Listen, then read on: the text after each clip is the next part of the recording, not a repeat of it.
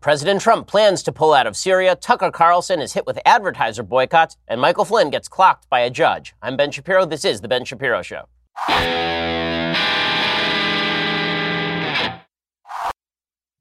Wow, what a show we have coming up for you today. I want to remind you that there was big news yesterday on Martha MacCallum's show. I revealed the title and the cover of my brand new book. It's called The Right Side of History. It goes on pre-sale today. You can order it at Amazon, Barnes & Noble, any other major bookstore without any publicity. It's basically cracking the top thousand on Amazon right now, four months in advance. The West is in a crisis of purpose. America, which is the greatest national experiment in human history, is not going to survive if we abandon the ideas upon which it was built. And that's what the book is about. It details this crisis, how we can get back on track, what built our civilization, why it's all falling apart right now, it's kind of my magnum opus, so please go check it out. The Right Side of History, How Reason and Moral Purpose Made the West Great. I think you're going to love it. It goes to a lot of the eternal and serious issues we talk about here on the program. Go check it out right now. Pre buy it. It comes out really in March, but if you get it now, then you are getting it early. Make sure you don't run out of stock. The Right Side of History, How Reason and Moral Purpose Made the West Great. So go check that out right now. Also, before we begin, I need to talk to you about the best Christmas present you are going to get for anyone this Christmas. How do I know you're going to get it? Because I'm telling you to, and also because it's awesome. What exactly is this gift? This fascinating, magical gift you should get for somebody? It is, of course, Man Crates. Man Crates knows what dudes like. They have hundreds of unique quality gifts that he is guaranteed to love. They've got the exotic meats crate, the whiskey appreciation crate that has a personalized decanter and personalized glasses, the perfect vessels for his favorite scotch or bourbon. They've got the knife making kit. They've got the grill master crate. They've got the exotic meats that I already mentioned, which has like ostrich, alligator, and wild boar. Not kosher, but I'm sure delicious. Most gifts ship in a sealed wooden crate with a crowbar. This is the best part of the present. So it's not just that the present itself is awesome. You have to pry open a wooden crate with a crowbar, like a man. That's what you have to do to get into your man crates, and he has to do it in front of everyone. So it's both humiliating and entertaining. I will admit that the last time I got a man crate, I had to request the help of my four and a half year old and two and a half year old child because they have upper body strength that I may not. Go check it out. Every man crate comes with a 100% satisfaction guarantee. And right now, listeners to my show, you buy one gift and you get the second gift for 25% off when you go to mancrates.com slash Ben. The offer is only for the holidays. Buy one gift, get the second 25% off at mancrates.com slash Ben. Again, it only works if you say it like this, mancrates.com slash Ben. So go to that slash Ben and again, you get that special deal. The first gift and then the second gift comes 25% off, and it's got all sorts of great variety. It's really fantastic. Okay, so we begin our show today with the breaking news that the President of the United States has decided that it would be worthwhile to pull out of Syria entirely. He tweeted this out this morning to the President of the United States. This would be 13. He said, We have defeated ISIS in Syria, my only reason for being there during the Trump presidency. Okay, now, have we defeated ISIS in Syria? Well, we certainly stopped the formation of a caliphate. But have we defeated them to the extent that we can actually pull out safely without any sort of repercussions? The answer to that is pretty obviously no. ISIS killed 700 prisoners, 700 prisoners in Syria just over the past short period of time. According to the Syrian Observatory for Human Rights on Wednesday, Islamic State militants had executed nearly 700 prisoners in nearly two months in eastern Syria. The UK based monitoring group said the prisoners were among 1,350 civilians and fighters ISIS had been holding in territory near the Iraqi border. The jihadists control a shrinking strip of land east of the Syrian Euphrates River around the town of Hajin, which U.S. backed forces entered this month. The Syrian Democratic Forces, led by the Kurdish YPG militia, have battled ISIS there for several months with the help of U.S. air power and special forces. SDF Commander in Chief Mazloum Kobani said last week at least 5,000 ISIS fighters remain holed up in the enclave, including many foreigners who appear ready to fight to the death. ISIS's self-proclaimed caliphate has crumbled after different offensives across Iraq and Syria, although its fighters still operate in the desert border region and mount attacks. Now, here is the reality. So President Trump says that we've destroyed ISIS. We're done. Out. Goodbye. Catch you later. Adios. It, none of that is really true. Okay, it isn't. We have definitely degraded ISIS's capacity to control strips of territory, but we have not degraded their capacity to the ultimate extent to destroy lives, to create refugee problems, to reconstitute a caliphate. Barack Obama made this exact wrong move in Iraq back in 2010. You remember, you were there when President Obama decided to rashly, in the middle of his first term, just like this, rashly withdraw forces from Iraq. All that happened was that ISIS ended up invading Iraq and filling the gap. According to the Wall Street Journal today, the U.S. military is preparing to withdraw its forces from Syria. People familiar with the matter said on Wednesday a move that marks an abrupt reversal of the American military strategy in the Middle East. U.S. officials began informing partners in northeastern Syria of their plans to begin an immediate pullout of American forces from the region where they've been trying to wrap up the campaign against ISIS. The Pentagon has an order to move troops out of Syria as quickly as possible, said one U.S. official. U.S. military officials have refused to say what a withdrawal timeline could look like, but President Trump wrote on Twitter that he was going to get out of Syria basically now, as we, as we referred to earlier. This, by the way, violates President Trump's central principles of foreign policy, which is do not actually telegraph to your opponent what you're about to do. Remember, a lot of his foreign policy is based on what he calls strategic unpredictability. The idea that you don't know what he's going to do on any given day. And this means that you don't want to piss him off because you may get a, a, a missile up your rear, right? But when you start telegraphing that we're pulling out as soon as possible, that's exactly, exactly, note for note, what Barack Obama did in Iraq in 2010, 2011. The move follows a call last week between Trump and Turkish President Recep Tayyip Erdogan, who has threatened to launch an assault on America's Kurdish partners in Syria. Erdogan steadfastly opposes the American partnership with Kurdish forces in Syria that he views as a terrorist force intent on destabilizing Turkey. But the U.S. has relied on the Kurds, as we mentioned, as the most effective fighting force in Syria against ISIS. Well, this follows hard on the news that apparently the Trump administration was seeking the possible extradition of a cleric named Gulen, who's an opponent of Erdogan's in Turkey, back to Turkey for possible imprisonment and trial. Okay, if in fact the Trump administration is contemplating a warmer relationship with Islamist Turkey, which has repeatedly quashed dissidents, which has arrested something like 100,000 people in the last couple of years, this is all bad news. I mean, these, these are, you don't want Turkey increasing its power. You do not want ISIS increasing its power at the expense of, a, of the United States moving its troops out. You don't want the Kurds to be decimated by the Turks and by, the, and by ISIS. All of this is a mistake. The U.S. has long sought to reconcile two seemingly incompatible goals the president has sought in Syria. On the one hand, says the Wall Street Journal, Mr. Trump has pushed to withdraw all U.S. forces from Syria, where more than 2,000 service members are working alongside Syrian militants to defeat ISIS. On the other, he has embraced a strategy that calls for American forces to remain in Syria as a deterrent to Iran's expansive military ambitions. Officially, the U.S. military has no authority to battle Iran in Syria. Their mission has been to defeat ISIS and ensure the militant group that once controlled large swaths of Syria and Iraq is unable to regroup. That task is largely complete because ISIS has been cornered. Earlier this year, Pentagon said that ISIS controlled less than 2% of the territory it once held in the Middle East. And then he said this spring that he wanted to get, President Trump said in the spring that he wanted to get everybody out.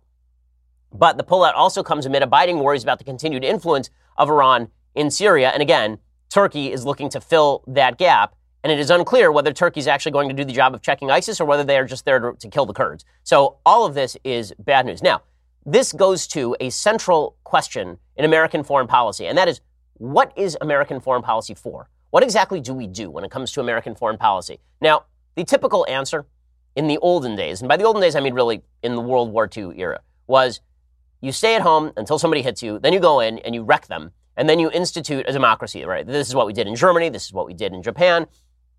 And it worked to a certain extent. I mean, we had to keep troops there forever. I mean, we still have troops and air bases in Germany and, and Japan. We did the same thing in South Korea, right? We're going to put American troops there and we're going to maintain troop presence until there's a safe and secure South Korea. Now, the problem is that there are certain parts of the world where this strategy appears not to have particularly taken root. Now, it's also true that the time period that we have given this strategy to work has not been all that long. It's not going to work in Afghanistan. Afghanistan is far too tribal. There's no history of democracy. It's a complete Islamist state. 99% of Afghans, uh, of Afghanis by, by poll data support honor killings, for example. It's going to be very, very difficult to institute a Western style democracy in Afghanistan. The same has not been quite as true in Iraq, where there have been the first stirrings of Western style democracy for a while there. And if we were to leave troops in the country to basically pacify sectarian violence for a few decades, then probably everything would be okay. But we have lost our taste for this. We tend to think of World War II as ending the minute that we got a surrender out of Japan and a surrender out of Germany. But that is not, in fact, the case. We maintain troop presence across Europe until now, right? It is now, let's see, it's 2018. The war ended in 1945. So that means that we have been maintaining troop presence there for nearly 80 years. Right? For nearly 80 years, we've had troop presence in Europe and in the Far East. Okay, so do we have the taste for that anymore? I think the answer is really no. And that was proved by Vietnam. Because during the Vietnam War, if we had just stayed there, there would be a South Vietnamese, a South Vietnamese government that was free today. If we had just stayed there in the aftermath of the Paris Peace Accords, instead of pulling out precipitously, there would be a South Vietnamese state today that operates very much along the lines of South Korea. But there isn't because we pulled out because the American people do not have the taste to keep troops in harm's way, which is really interesting and a little bit ironic considering that we seem to have more taste for occupation and pacification for long periods of time when we actually had a draft in this country than when we have a volunteer military force, which is a very weird thing. The volunteer military force ended post Vietnam. I mean, the, the, the non volunteer military force, the draft, ended post Vietnam. We haven't had a draft since, nor do we intend on reinstituting one. And yet, the taste for Americans to keep troops in these places is very, very small. Like, we don't have the, the appropriate level, I think, of understanding that American foreign policy does, in fact, require a lot of troops in a lot of different places. And it is also true that a lot of people who come in from outside of government, we've now had this with Obama. We had it with Bush in 2000, before 2001, by the way. When Bush entered office in 2000, he basically had the same foreign policy program as Obama and Trump, which is let's bring as many troops home as possible. We don't need to be the world's policeman. Go back and watch the debates in 2000. This was the case that George W. Bush was making in 2000. It's even the case that Bill Clinton was making to a certain extent in 1996. So there has been this foreign policy consensus in rhetoric since the mid 90s in the aftermath of the fall of the Soviet Union without an existential threat, America should bring home everybody within its borders and go back to the way things used to be. That's a misread on American history. The truth is, America has always had lots of troops in different places. That is particularly true in the post World War II era. And then the policy ends up being once all these guys get into office, they recognize that precipitous pull downs of troops actually end up exacerbating violence and international conflict. Barack Obama, again, was an isolationist until he decided he needed to drone everybody in sight because it turns out that in the absence of the United States, something fills the gap. There is no such thing as a power vacuum. There is just a, a state that, that has American influence and a state that does not have American influence. Now, none of this is to make the case that the United States should be seeking to, for example, topple the Syrian regime and set up a puppet government, or that we should be sending tens of thousands of troops to Syria. If you want to make that case, it has to be made more affirmatively. We'd have to have some actual good options on the ground in Syria, which it doesn't seem that we have. But at the very least, the sort of muddle through strategy we've been using in Syria has worked in reducing ISIS violence. It has worked in reducing ISIS control of territory. And if we kept it up for a long enough period of time, it would work in reducing the refugee problem that's occurring from northern Africa, places like Libya, and also places like Syria. And that refugee problem does have an impact on the West. We've seen it in Europe, where it has tremendous domestic import for a lot of European countries, importing hundreds of thousands of migrants from the Middle East who may not, in fact, share the values of the people who live in Europe, who may have a different culture, who may not have any education. All of this stuff is problematic. In other words, in an interconnected world, there are too many externalities to foreign policy to simply assume that when you withdraw the capacity to pacify a country, that nothing bad happens. That is the lesson of the last 20 years, and we refuse to learn it, and so we will keep learning it over and over and over again. I'm going to get into more of this in just one second. First, let's talk about how comfortable you are down below. This holiday season, as you rack your brain for the perfect gift, I have a tip for treating yourself and everyone on your list to mind blowing comfort. It's Tommy John, the revolutionary clothing company that is redefining comfort. Tommy John has the most comfortable underwear for everyone on the planet. You can count on their products to be snug and neat and to stay in one place. How do I know that Tommy John products are awesome? Because I am wearing them on my beautiful behind this very instant. All of their underwear sports a no wedgie guarantee, which would have been awesome in high school, comfortable stay put waistbands, and a range of fabrics that are luxuriously soft, feather light, moisture wicking, breathable, and designed to move with you, not against you. That means no bunching, no rolling, no riding up. So, if you're still on the fence, wondering if Tommy John would be a memorable gift, think about all the discomfort you'll never have to endure or witness again. And with limited edition holiday gifts and daily deals, there's something for everyone on your list, naughty or nice. Give the gift of mind-blowing comfort this holiday season with limited edition holiday gifts from Tommy John. Save 20% on your first order at TommyJohn.com slash Ben. That is TommyJohn.com slash Ben for 20% off. I promise you, these things are really comfortable. Not only are they comfortable, they're extremely durable. Every time they go through the wash, they come out the same as they were before the wash, except clean, because that's what a washing machine is supposed to do. But when you get cheaper versions of underwear, I know you put them in the washing machine, they come out, they're falling apart, the threads are. That, that's not what you get from Tommy John. These suckers last, and they are really great. I mean, they're really comfortable. So go check it out right now. TommyJohn.com slash Ben. Use that slash Ben, and you get 20% off. Go check it out right now. Great holiday gift. So the president saying that he wants to pull out from Syria. I'm not sure who's giving him this advice or why he thinks that it is going to be a big political win for him. Because here's also the difference between the Trump administration and the Obama administration. In 2010, Barack Obama said, I'm pulling out. We're getting out. All right, we're getting out. Okay, so in Barack Obama tried to tried to pull out of Iraq, and things went bad. But he also had the press there to defend him. this is the nice thing about being a Democrat. You can pursue the crappiest policy, and the press will still defend you. Well, he promised he was going to get out, and then he kept that promise. Right? This was his shtick in 2012. We won Iraq, and then we got out. Our troops were home. Okay, and then ISIS took over the entire place, and Barack Obama called them the JV team. You remember this? All of this was bad, but it didn't manifest. It was all clear in 2012, by the way, but the press decided to delay coverage of it until 2013. We were all we were all told that ISIS was a JV problem. No one was worried about it until after Barack Obama's reelection. You think they're going to do the same thing for President Trump, or do you think that if President Trump goes through with his withdrawal from Syria and then the violence upticks and suddenly there's you, you think that you think those beheadings are going to stay out of the press with President Trump as president? Here's here's the reality of the press. The press covers Republican presidents the way that the press ought to cover all presidents. I've always said I'm not against the press covering the president with a with a hawkish eye. I'm not against the press being on top of the president at all moments. I like when the press is on top of the president. I think it's good.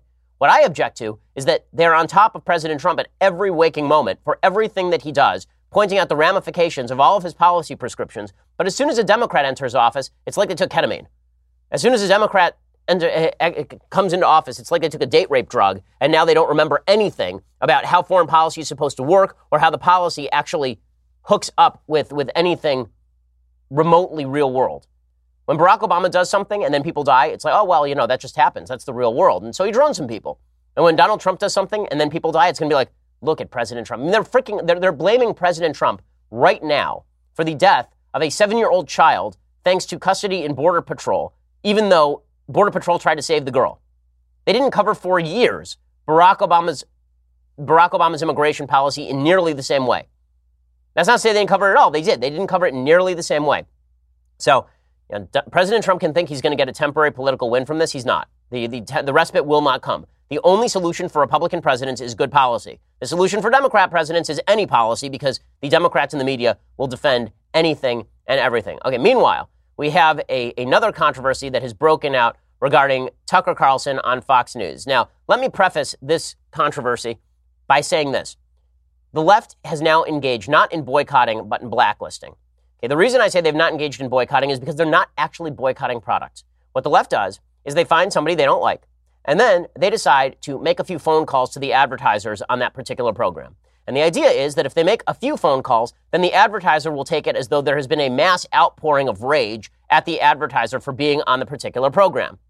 And that's not the way advertisers work. Advertisers don't sit here and listen every day to the Ben Shapiro show. They don't sit there every night and watch the Tucker Carlson show and they go, you know what? I love Tucker Carlson. I'm putting my ads on his program. That's not how ad buying works.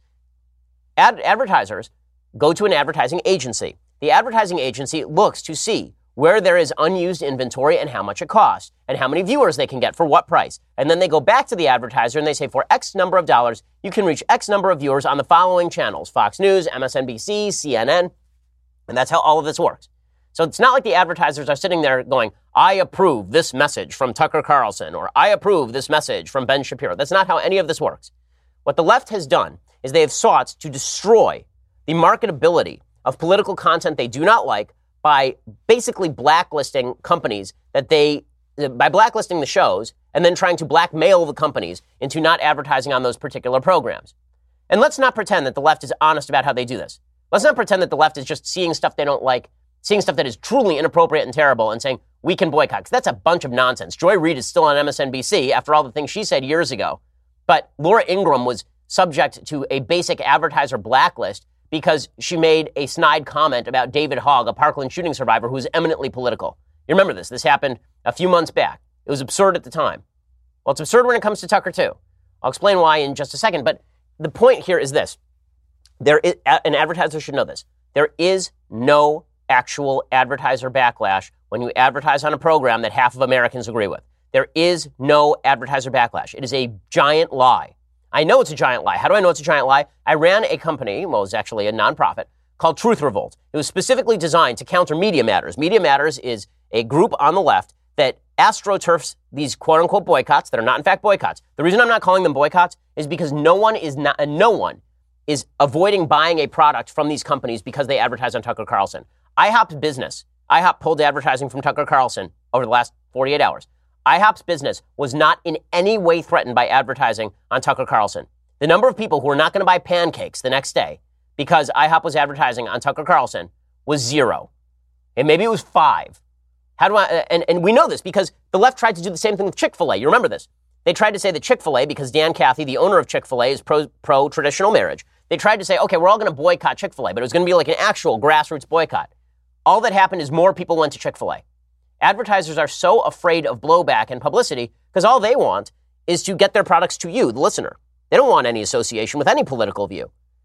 But what the left is intent on doing is fundamentally destroying the market for politics. So what's going to happen? The end result is going to be that advertisers are going to be too afraid to advertise on any political program, and then all the profit margins dip for political programs, and political speech ends up withering away because it takes a budget to put on shows like Tucker's. It put, takes a budget to put on my show or Cenk Uygur's show on the other side of the aisle. It takes a budget to do these things. So when advertisers are forced to disassociate from programs, specifically because the three idiots over at Sleeping Giants are angry at Tucker Carlson, all they're really doing is, in effect, quashing the ability of people to speak politically. Now, that's not a violation of the First Amendment because it's not government action, but it is a violation of the civil discourse that must exist around free speech if free speech is to prevail. If you actually want to see an open market for ideas, you have to not target advertisers for broadly advertising across a variety of programs. And we have advertisers on this program who also advertise on Pod Save America. That's great. They should. They should reach out to whatever audience they feel the necessity to advertise to without me calling for a boycott against the advertiser because they advertise on Pod Save America or without the folks at Pod Save America calling for a boycott against my advertisers. It's insane and it's ridiculous. It's even more insane and ridiculous when you look at the media coverage of this sort of stuff and when you look at the hypocrisy of a left that would be livid if people talked about boycotting their favorites. I'm going to get to that in just one second. First, let's talk about whether you are more Native American than Elizabeth Warren. So, 23andMe, now through December 25th, 23andMe DNA kits are on sale. I love 23andMe. I think it's a lot of fun. I took personally a 23andMe DNA test. It involved you basically spitting into a bottle and then sending it back to them. And then they give you all sorts of information. They'll tell you about your genetic muscle composition. Do you have the genetic muscle composition common in elite power athletes? Yes. Yes, I do. Sleep movement. Do your arms and legs twitch while you're sleeping? Or do you lie there like a dead person? Do you have cilantro taste aversion? Can you match musical pitch? Like all these things have genetic components, and 23andMe can test for all of those things. As to the question of whether I personally am more Native American than Elizabeth Warren, the answer is no. I am 100% pure Ashkenazi Jew. 100%. I mean, it's hard to find that level of purity anywhere in the world, but look at me. I mean, I'm just a big bag of Ashkenaz Jew. It's amazing. And I found that out because 23 and me, but 23 and me can uncover all of your genetic. It turns out that our, that our Hispanic makeup artist Jess is related to me. She's 0.4% Ashkenazi Jews. That's really exciting that she's like my 10th cousin. In any case, 23andMe can give you all this fun information. It really does make a fun holiday gift. Now through December 25th, get 30% off any 23andMe kit. Order your DNA kit at 23andme.com slash Shapiro. That is the number 23andme.com slash Shapiro. Again, that's 23andme.com slash Shapiro and get that special deal now through December 25th. Get 30% off any 23andMe kit. Go order that DNA kit right now. It's a lot of fun. It's a, it's a great way of giving the gift of genetic discovery to parents and siblings and aunts, grandparents, everybody else on your list. Uh, on your list, it includes 90 plus personalized genetic reports offering those DNA insights. Go check it out right now. And you may, in fact, be more than one 1024th Native American. You can find that out at 23andme.com slash Shapiro and then send your results to Senator Warren. Okay, so the, so the Tucker Carlson controversy, with all those preliminaries out of the way, here's what the controversy is about. So Tucker is very, very anti immigration. He's not just anti illegal immigration, he's anti immigration. He thinks that the influx of foreign workers is undermining our wage base. He thinks the influx of, of, foreigners into the United States is changing our culture. And so he made this comment on Fox News about the immigration crisis. From December 13th, him talking about the caravans and people crossing the border illegally. Our country's economy is becoming more automated and tech centered by the day. It's obvious that we need more scientists and skilled engineers, but that's not what we're getting. Instead, we're getting waves of people with high school educations or less. Nice people, no one doubts that, but as an economic matter, this is insane. It's indefensible, so nobody even tries to defend it.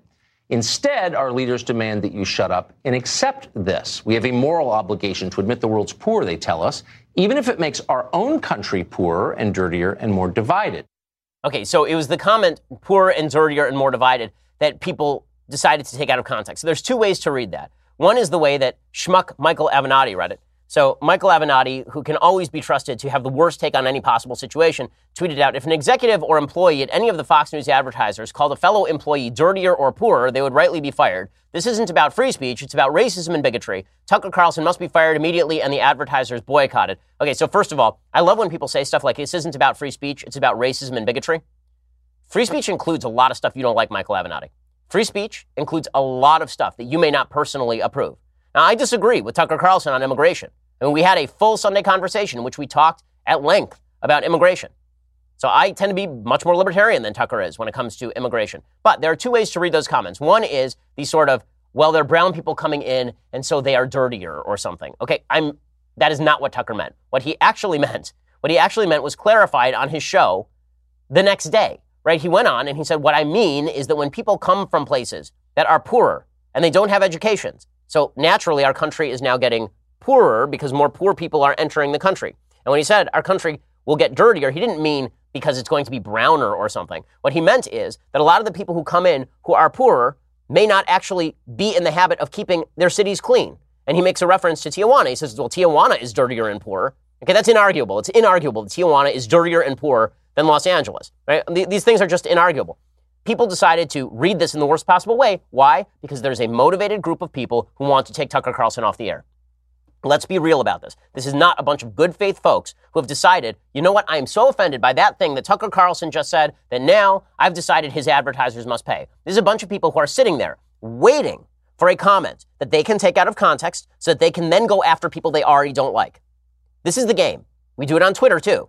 Right? The game is that you find somebody you don't like and then you find a reason to ruin their life. Not you see something you don't like and then you say, wow, I can't believe that person said that. That's terrible. We should do something about that. If you think that sleeping giants in media matters, we're sitting around going, Tucker Carlson, no real opinion on him, but that what he just that what he just said is so bad. That's nonsense. They were sitting there watching every night, waiting for Tucker to say something they could take out of context and then portray as so egregious that advertisers would need to bail. And again, I don't blame the advertisers because the advertisers are just doing what they've been trained to do, which is if you get 10 complaining phone calls, you escalate it up the management chain and then you withdraw the advertising because these advertisers can pay a little bit more money and they can advertise in other places. But what we are watching right now is a blacklisting of conservative shows by a bunch of people on the left and astroturfing of resistance to advertisers that doesn't actually exist. If you think somebody's not buying a Bowflex because Bowflex appears on ESPN and MSNBC and CNN and Fox News, you're out of your mind. How do I know this? Because how many people actually care about a Bowflex ad on Fox News? Probably the people who watch Fox News, who generally are going to agree with Tucker Carlson. How many people who watch CNN care about a Bowflex ad on Fox News? Probably none, because Bowflex is probably also on CNN. Nonetheless, Nautilus has now pulled ads from the show. They're not the only ones. Smile Direct Club has pulled ads from the show. There, there are 10, 12 companies. Pacific Life said it would pull ads from the show. They said one of our ads appeared on Tucker Carlson's show last night following a segment where Mr. Carlson made a number of statements regarding immigration. As a company, we strongly disagree with Mr. Carlson's statements. Our customer base and our workforce reflect the diversity of our great nation, something we take great pride in. Okay, why do corporations have to take political positions on immigration? Why is this even necessary? They provide life insurance. What the hell are we talking about here? It's the same thing with IHOP. IHOP was like, this violates our corporate policies. Really? I thought your corporate policy was basically making crepes. I thought that was your. Cor- Forgive me if I thought that boysenberry syrup on pancakes was your corporate policy, not how the border wall fight should go. But this is what the left wants. Their goal here, again, is to in fact quash debate. That is their goal. Now, again, I'm not saying this is a violation of the First Amendment. It is not. It is not legally actionable violation of the First Amendment. It is, however, destroying the basic bargain that we all have to hold if we are going to have a market driven exchange of ideas. Because this is not the market in action. This is a bunch of motivated leftists who have decided they're going to scare the hell out of advertisers with nothing to back it, and a bunch of advertisers who are just playing at risk averse. That's all this is. And advertisers should know that, by the way, for every boycott that is pulled like this, for every attempt to pull from Tucker Carlson's show, there will be more blowback on them from the right than there would have been blowback on them from the left for being on Tucker's show to begin with. Fox News has issued a statement on all of this. Uh, their statement is correct. The statement is We cannot and will not allow voices like Tucker Carlson to be censored by agenda driven intimidation efforts from the likes of MoveOn.org, Media Matters, and Sleeping Giants. Attempts were made last month to bully and terrorize Tucker and his family at their home. He is now once again being threatened via Twitter by far left activist groups with deeply political motives. While we do not advocate boycotts, these same groups never target other broadcasters and operate under a grossly hypocritical double standard given their intolerance to all opposing points of view. And this, of course, is exactly right. It's exactly true. Uh, and Two can play at this game. You want to make the world a worse place. This is the way to do it. Tucker responded on his show last night. He said, We're not intimidated, nor should he be. Those who won't shut up get silenced. You've seen it a million times. It happens all the time. The enforcers scream, racist on Twitter until everybody gets intimidated and changes the subject to the Russia investigation or some other distraction. It's a tactic, a well worn one. Nobody thinks it's real. And it won't work with this show. We're not intimidated. We plan to try to say what's true until the last day. Okay, and that's perfectly reasonable. What's amazing is to watch other members of the media not even seeing where this is, what the next step is. Because you know what the next step is? The next step is that conservatives will start doing this to, to liberal networks. Okay, CNN will be hit with advertiser boycotts. Because if this is the game you want to play, we can all play this game. It's ugly. No one should be playing this game. Guns down, guys. Like, really, cut it out. Let's talk about not just your First Amendment rights, but your Second Amendment rights that were set up to defend your First Amendment rights. You know how strongly I believe in the principle that law abiding people should own guns. I'm a gun owner. Owning a rifle is an awesome responsibility, and building rifles is no different, which is why you should check out Bravo Company Manufacturing. BCM was started in a garage by Marine vets more than two decades ago to build a professional grade product that meets combat standards. BCM believes the same level of protection should be provided to every American, regardless of whether they are a private citizen or a professional. BCM is not a sporting arms company. They design, engineer, and manufacture life-saving equipment, and they assume that each rifle leaving their shop will be used in a life or death situation by a responsible citizen, law enforcement officer, or a soldier overseas. Every component of a BCM rifle is hand assembled and tested by Americans to a life saving standard. BCM feels a moral responsibility as Americans to provide tools that will not fail the user when we're not just talking about a paper target, but someone coming to do them actual harm. To learn more about Bravo Company manufacturing right now, head on over to BravoCompanyMFG.com where you can discover more about their products, special offers, upcoming news. That's BravoCompanyMFG.com. If you need more convincing, Go check them out at youtube.com slash Bravo Company USA. Again, that's BravoCompanyMFG.com. I know the folks who founded it. They're just wonderful people. They are patriots. And not only that, they're great at their job. So if you're looking for a great rifle, check them out at BravoCompanyMFG.com. Also, they work with the leading instructors of marksmanship from the special ops who can teach skills necessary to defend yourself. They have all sorts of great stuff. BravoCompanyMFG.com. Go check it out. Okay, so now is the time for you to subscribe. Why? Because next year there are two more hours of this show a coming and for $9.99 a month. That's the only way you can see those other two hours of the show, unless you happen to be listening to live radio across the country. But if you actually want to see it, or if you want to hear it later, then you need to be a subscriber. And when you subscribe, you also get to ask us questions when we do things like the conversation today, 5:30 p.m. Eastern, 2:30 p.m. Pacific. I will be taking your questions and answering them to the best of my abilities, which means the best of anyone's abilities. So make them good questions. The lovely Alicia Krause will be hosting and also making sure that Michael Knowles has been killed and stored in a freezer. Once again, subscribe to get your questions answered by me today at 5:30 p.m. Eastern, 2:30 p.m. Pacific. Join the conversation. Only subscribers can ask the questions. And listen, I'm here for you. Right? I come in in the afternoon just to just to hang out with you guys. I mean, I'm going to take it as a personal insult if you don't subscribe. I, I know where you live. I'm like Santa Claus. I know if you've been bad or good. So be good, for goodness sake. And that's more of a threat than it is an imprecation. In any case, you're, you're going to actually want to get the annual subscription because it's better. It's, it's better not only because you get all that stuff, but also because you get this the leftist here's hot or cold tumbler. View it, look at it. If you actually left this out for Santa during Christmas, if you left some warm milk out for Santa in the leftist tears hot or cold tumbler, then it would stay warm. I can guarantee you that because it is, in fact, great at keeping warm things warm and cold things cold. Not only that, but I promise you, Santa would really appreciate it. For every Santa on your list, Get the leftist tears hot or cold tumbler. It makes cookies taste better. Makes everything really great. Plus, Santa Claus is, in fact, a right winger, being a religious saint of Claus, as you know. So check it out. Leftist tears hot or cold tumbler. You can get all of those wonderful things. Also, go subscribe over at YouTube, over at iTunes. You get our Sunday specials. You get all of the various specials that we bring out on a regular basis. Go check all of that out. We always appreciate it. We are the largest, fastest growing conservative podcast in the nation.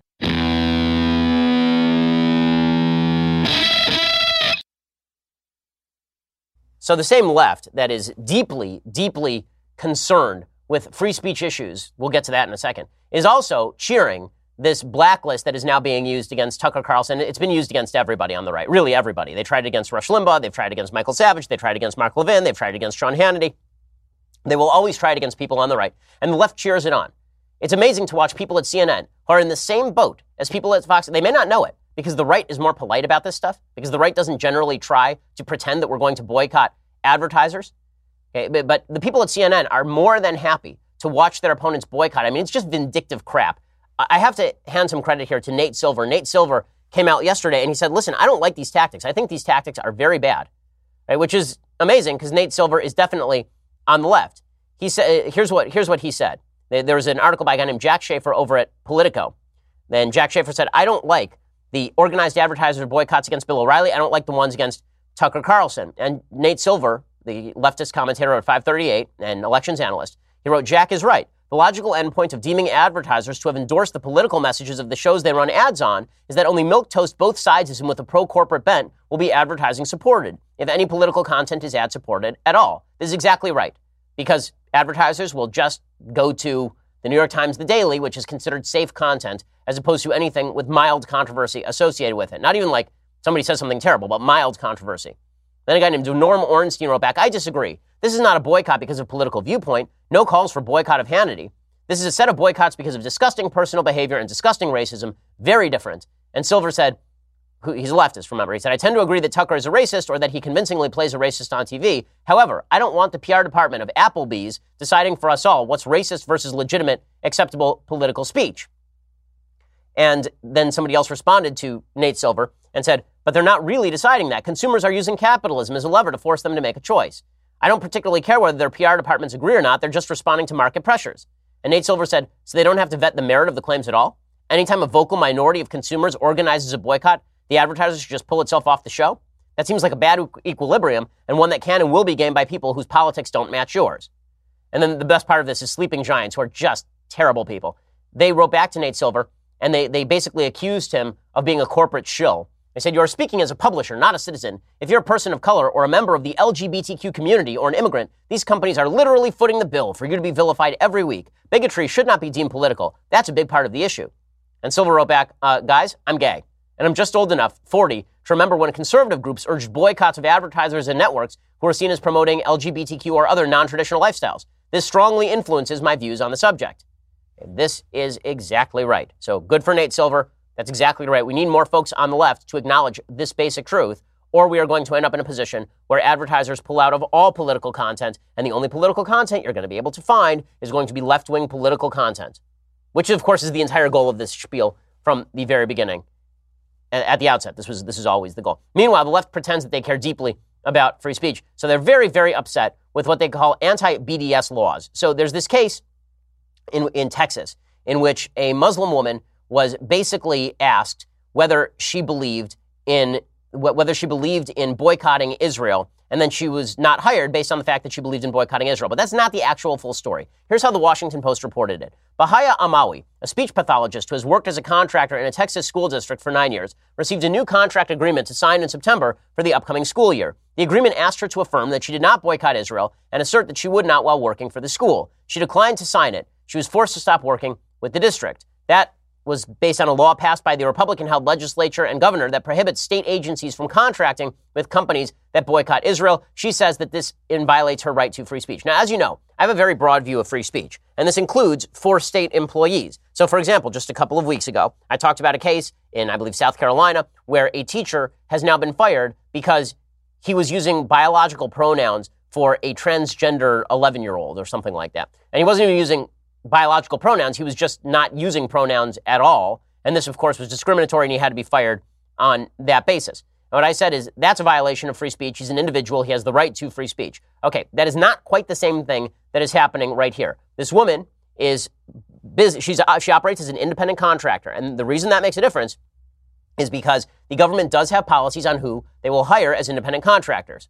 And they have these policies all over the place. They won't hire independent contractors, for example, who engage in discriminatory housing. They won't hire independent contractors now under the Obama administration. They wouldn't even hire independent contractors who would not provide health benefits for sex change operations, for example. I believe that was the policy. Uh, the, the, the government has all sorts of policies on who it can hire as independent contractors. and it uses those policies to police the sort of political affiliations and perspectives of the people who are contracting, but mainly it doesn't want to pay companies that are then going to violate the government's views on particular subjects. So, for example, if a company is doing business with Iran, then there will be a ban. First of all, it's illegal to do that um, under the sanctions, but even without the sanctions, it is plausible the government would say, we cannot hire this company because this company does business with Iran. This is basically the reverse of that. This is a company says, we are boycotting Israel, which is anti Semitic, and the government says, okay, well, then we're not going to contract with you. That is not exactly a quash on free speech. There's a good article about this today uh, by somebody at Reason Magazine named David Bernstein. And he says, There are a lot of things I could say about the law and the lawsuit, but I have some time constraints, so I'll just explain why the take repeated ingenuously by reporters apparently too lazy to look up the actual text of the underlying law is wrong. Texas has a law banning state entities from contracting with businesses, including sole proprietorships, that boycott Israel. Pursuant to Section 2270 of the Texas Government Code, the contractor affirms that it does not currently boycott Israel and will not boycott Israel during the term of the contract pursuant to Section 2270 of Texas Government Code. It's even titled Prohibition on Contracts with Companies Boycotting Israel. So he says this is no different analytically than requiring a contractor to pledge that the business does not refuse to hire Muslims or blacks or Jews or veterans or any other state designated group. This is the First Amendment analysis. But the lies are being spread by, by people who don't really understand the Constitution and reporters who want to suggest that this is some sort of, of violation of free speech. Maybe you still say that this is a bad law.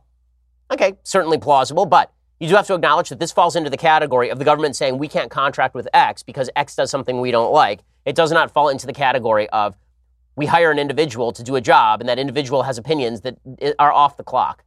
Right? That's, that's not the same thing, really. And so a lot of hubbub breaking out yesterday over the, over the Michael Flynn hearing.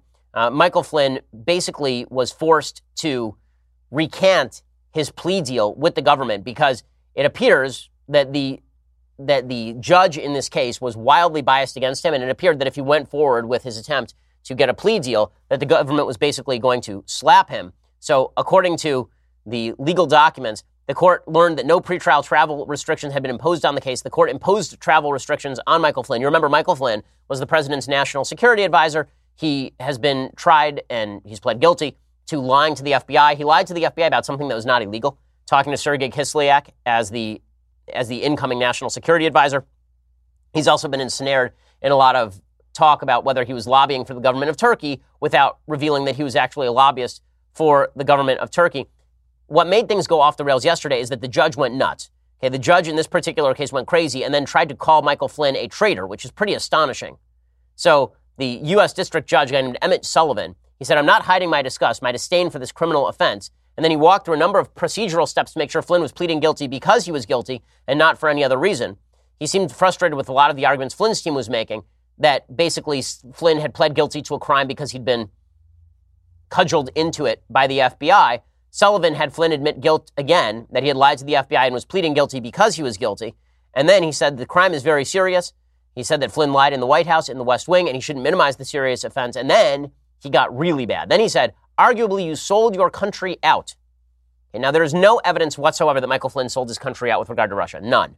Okay, the Turkish question is another question. This was about him lying to the FBI about Russia. There's zero, I mean, zero evidence that Michael Flynn was a traitor to his country because of Russia. That's an insane contention. In fact, the judge had to come out and apologize for all of this. He asked the government whether undermining U.S. sanctions against Russia for their interference in the 2016 election could be considered treason. The judge had to come out later and recant all of that. And then the judge ended up agreeing to delay the sentencing because Flynn was like, um, I don't want you sentencing me today. We may need to have you recused. This is insane. Okay, so the judge acted completely inappropriately in this case. It shows you how political bias on the bench can be, in fact, a very serious problem. And this, this was, it was really disgusting display by the judge. I mean, that, that's insane. To call Michael Flynn a, a general in the United States military for most of his life, to call him a traitor based on the fact that he had a non illegal conversation with the Russian ambassador as the incoming NSA and then lied to the FBI about it, that's not traitorous. It's bad to lie to the FBI, but that is not treason. A treason is aiding or abetting enemies of the United States at home or abroad. That is not what Michael Flynn was doing there, nor is there any evidence that any of that stuff was happening. That did not stop reporters from yelling at Sarah Huckabee Sanders and doing the job that Judge Sullivan couldn't do in the press room. Here are the reporters yelling at Sarah Huckabee Sanders, shouting at her, saying that Michael Flynn is representative of the treason inherent in the Trump administration. We'll talk to you soon. Thanks, guys. One minute briefing, Sarah. Do your job, Sarah. Okay, can I ask a question? If somebody had done this to a Obama administration press secretary, this is your job, Jay, this is your job, Bob, Robert Gibbs. Do you think that anyone would have been okay with that? But it's okay because Sarah Huckabee Sanders is a member of the Trump administration to yell at Sarah Huckabee Sanders. They also tried to say that Michael Flynn was somehow connected with treason inside the Trump administration. Again, no evidence of any of that at all. The media continue to push the Russia investigation despite the fact that there is no actual evidence that the Russian investigation is going to result in any sort of charges against the president and any sort of charges against anybody around him for moving during the election to work with the Russians in a criminal fashion. That's not stopping CNN from bringing up old documents that really are not supremely relevant. They revealed a, a, newly obtained document showing that President Trump signed a letter of intent to move forward with negotiations to build a Trump Tower in Russia. And that apparently was signed and dated October 25th, 2015. Rudy Giuliani had said that Trump hadn't signed it. Apparently it was signed. Okay, that's October 2015 now. Do you have any evidence of a quid pro quo? Because still you're missing that. Doesn't matter. CNN has an agenda here. As we said yesterday, the left is much more focused on the possibility of the election being stolen than they are on the reality of criminal activity. If they weren't, they'd be focusing a lot more on Michael Cohen today than the, than the dumb Russia collusion charges, which have yet to be substantiated. Okay, time for some things I like and then some things that I hate. So, things that I like, as I mentioned earlier this week, it is Beethoven's birthday this week, so we're doing some Beethoven. This is Beethoven's Piano Sonata number 23, the Appassionata. This is the, the pianist is Emil Gilels, who I think is one of the great underrated pianists uh, in recording history. I love Gilels' playing. I mean, he really digs into the piano. He is fantastic. His recording of the Brahms Second Piano Concerto with Fritz Reiner is just a masterpiece. And here he is playing the third, the, the last movement of the Appassionata.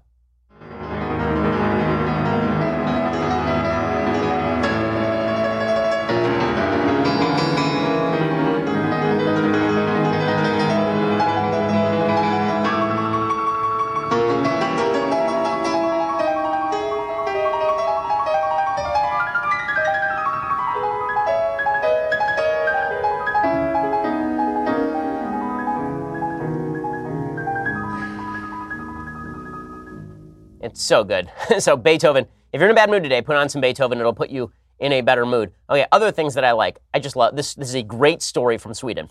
Okay, a man-free fest, feminist music festival in Sweden has been found guilty of discrimination. The event is called Statement. It was held in Gothenburg in August this year, having been billed as the world's first major music festival for women, non-binary, and transgender only. But describing the festival as male-free was a violation of anti-discrimin- anti-discrimination legislation Sweden's discrimination ombudsman has ruled. So a female only music festival has now been ruled sexist, which is fantastic because this is the standard that the feminists set. So fine, now the standard comes back around to you. You want to do this whole routine where men can't have a club just for men because it's discriminatory? Fine. Women can't have a musical music festival just for women. And not only that, that's even if you cave to the idea that transgender women are actual women and a bunch of biological men show up to your festival, you're still being discriminatory. Love it. So the DO press officer Klaus Lundstedt said in a statement, it is important to point out what an infringement is. These are statements made before the festival, what they wrote on their website. Still, we haven't been able to prove that someone would have been discriminated against in connection with the implementation or that someone would have been rejected. Lundstedt said nobody suffered damage as a result of statements saying men were not welcome and there will be no penalty for organizers, but the festival was billed as being a safe space featuring cis men free artists, security, and catering. Swedish comedian Emma Knyckare came up with the idea for a festival after a huge number of sexual offenses were reported at Bravalla, Sweden's biggest music festival last year. No such crimes were reported during Statement, which carries pictures of women dancing and celebrating together. Lundstedt added, clearly we believe that sexual abuse, especially at festivals, is a serious problem, so we are looking forward to trying to correct this. However, it shouldn't happen in a way that violates the law, which their statements in the media and their website do. So I love that the, the I also love that the assumption here was that all the sexual assault was gender based, which is probably correct, right? That men are more likely to assault women, sexually assault women at a music festival than women are likely to be sexually assaulted at an all female music festival. This might suggest some biological differences between men and women, but we're not allowed to say that. You're not allowed to say that men and women are different. Because if men and women are different, then why? Then, then, then maybe that might explain differences in outcome. Maybe that might explain why men can't become women We're not allowed to say that. But at the same time, women are only safe with other women. But men and women are the same. So how? Oh, it's all so confusing. So thank you, Sweden, for making clear how confusing and stupid all of this is. Gotta love Sweden, man. Well, one of my favorite statistics is that in a lot of the Nordic countries, in Sweden and Norway and Denmark, that the gender gaps in STEM in STEM fields has actually grown. It's actually widened because it turns out that when women are free to do what they want to do, they don't do the same things that men do because men and women not the same. Stuff you've known since basically you're a small child, but have been told is not true by idiots. Okay, time for some things that I hate. So, a Democrat state senator yesterday encouraged a Republican aide to kill herself, so that's always good news. That's exactly what you want. A New York State Democrat senator came under intense fire on Tuesday after he urged a Republican aide to kill herself in a now deleted tweet and then immediately continued attacking her. His name is Senator Kevin Parker of Brooklyn. He instructed a New York State Republican deputy communications director named Candice Giove to kill yourself after she allegedly exposed Parker appearing to misuse a parking placard. So it said, I, I, got to the bottom of this. The placard is assigned to Senator Parker. However, the license number on the placard does not match the vehicle. So either he used it in another car or he gave it to someone else, both of which are not permitted. So he responded, kill yourself, which is, um, I mean, as, as Ron Burgundy says, that escalated quickly. Uh, Parker's horrifying remark came after he attracted attention late last month when he proposed a bill that would require those seeking a firearm permit to consent to having their social media accounts searched for objectionable content. So, after, after saying that social media should be policed, he then tweeted that an aide should kill herself after she said that he was misusing a, a license plate. Pretty, uh, pretty amazing. And then he says, Candice Giove is on the wrong side of history for every important issue facing New York State. It is amazing the double standard that is held for Democrats. So I point out also Alexandria Ocasio Cortez, who's been tweeting incessantly about fake news this week. She's been saying that members of the fake news media have been making up stories about her, such as that she wants to take a self care break before she begins in Congress. Now, I'm all for people taking self care breaks. I know that was a thing, but if she feels like she needs, I mean, she's been busy. I understand. You want to take a vacation? Enjoy. Like, really, that's fine. The less time people like Alexandria Ocasio Cortez spend in Washington, D.C., the happier I am. Also, maybe she could read like a book, right? You know, while she's on break. You know, like the Constitution, maybe the Federalist Papers. You know, something like Economics in One Lesson by Henry Hazlitt, like something useful, right? So take a break, enjoy. But then she tweeted out like, all of these, all of these accounts are false, unnamed sources, fake news. And people, I'm left like, well, you know, maybe she's right, maybe fake news. And, and you're, you're sitting here going, President Trump says that stuff, and you say that he's responsible for the death of journalists. And AOC says this stuff, and you're like, she, she's got a point, you know. She's, she's smart, Alexandra Ocasio Cortez. No. No. First of all, not a single report about Alexandra Ocasio Cortez has been recanted by the source that reported it, which is a pretty good indicator that actually she is fibbing about how the news covers her. And yet the media allow her to get, it. like, when is Brian Stelter going to feature her attacks on the fake news media this Sunday on reliable sources? Or are we just going to get a bunch more stories about how she really uses social media to its fullest extent? I mean, she does like Instagram episodes with her instant pot. I mean, come on. She's so sophisticated in her use of Twitter. The point I'm making here is a double standard exists in the media, and you know it does, and I know it does, and everybody knows it does. Okay, speaking of double standards existing in the media, can you imagine if a right winger sent their beard shavings to a famous artist to make an amulet, and this person were also in charge of a major outlet for free speech? Well, you have to imagine no longer because it turns out that Twitter CEO Jack Dorsey sent beard shavings to Azealia Banks so she could make an amulet to protect him from ISIS. Hey, if that's not a Mad Libs headline, I don't know what is. I mean, that's basically like you fill, fill in these blanks. Blank sent blank to blank so she could make him a blank to protect him from blank. And you filled that in with Jack Dorsey, beard shavings, Azealia Banks, amulet, and ISIS. They, all right, man. Okay. Apparently, the bizarre claim was first mentioned by Banks on Twitter in 2016 when she claimed that Dorsey sent me his hair in an envelope because I was supposed to make him an amulet for protection. Yeah, man. That's a thing. Now, Ross Douthat had an interesting piece over the New York Times about the new paganism that has arisen in America, that we've, we've basically kept all of the religious morality of the past, but we've shifted it into social media frenzies. And all we were lacking was a sort of programmatic religious custom stuff, uh, a, programmatic religious order, right? That like the sacrifices in the temple. I guess we're doing that stuff now too. We got Jack Dorsey sending his beard hair to Azealia Banks to protect him from ISIS. I will say this. I mean, apparently it's worked so far. He's still alive. I mean, I sat and got him. So, uh, does Azealia Banks really have time for that? Is that like what she does in her spare time? She takes beard shavings and puts them in amulets? People, she, she, she, that's right. She is a Wiccan. Thank you. Which means, according to the media, that means she's a witch. Did you know that? It's really amazing. There's a headline the other day. It said that witches are very upset with President Trump for using the term witch hunt. They are insulted by the use of the term witch hunt. Wait until you hear what real women have to say about people saying that men are women. Wait until you hear. I like when the media says real witches upset with term witch hunt. Real witches? Okay, and, all right. So that's the thing. Yeah, we haven't gone crazy at all. Yeah, our country is doing just fine, everybody. Alrighty, so we'll be back here tomorrow with all the latest in news and insanity. We will see you then. I'm Ben Shapiro. This is The Ben Shapiro Show. The Ben Shapiro Show is produced by Senya Villarreal, executive producer Jeremy Boring, senior producer Jonathan Hay. Our supervising producer is Mathis Glover, and our technical producer is Austin Stevens. Edited by Alex Zingaro. Audio is mixed by Mike Caramina. Hair and makeup is by Jesua Alvera. The Ben Shapiro Show is a Daily Wire Forward Publishing production. Copyright Forward Publishing 2018. Hey, it's Andrew Klavan, host of The Andrew Klavan Show. It's mailbag day today. You know what that means. All your problems will be solved. All my answers are guaranteed 100% correct and will change your life for the better? Who knows? I'm Andrew Klavan. Come on over to The Andrew Klavan Show. We'll get to more on this in just one second. First, Pure Talk believes in American values, and that free should mean, you know, like free. So when you switch to Pure Talk today, you'll get a free Samsung 5G smartphone. There's no four line requirement, no activation fee, just a free Samsung that's built to last with a rugged screen, quick charging battery, and top tier data security. Qualifying plans start at just 35 bucks a month for unlimited talk, text, 15 gigs of data, and a mobile hotspot. Pure Talk gives you phenomenal coverage on America's most dependable 5G network.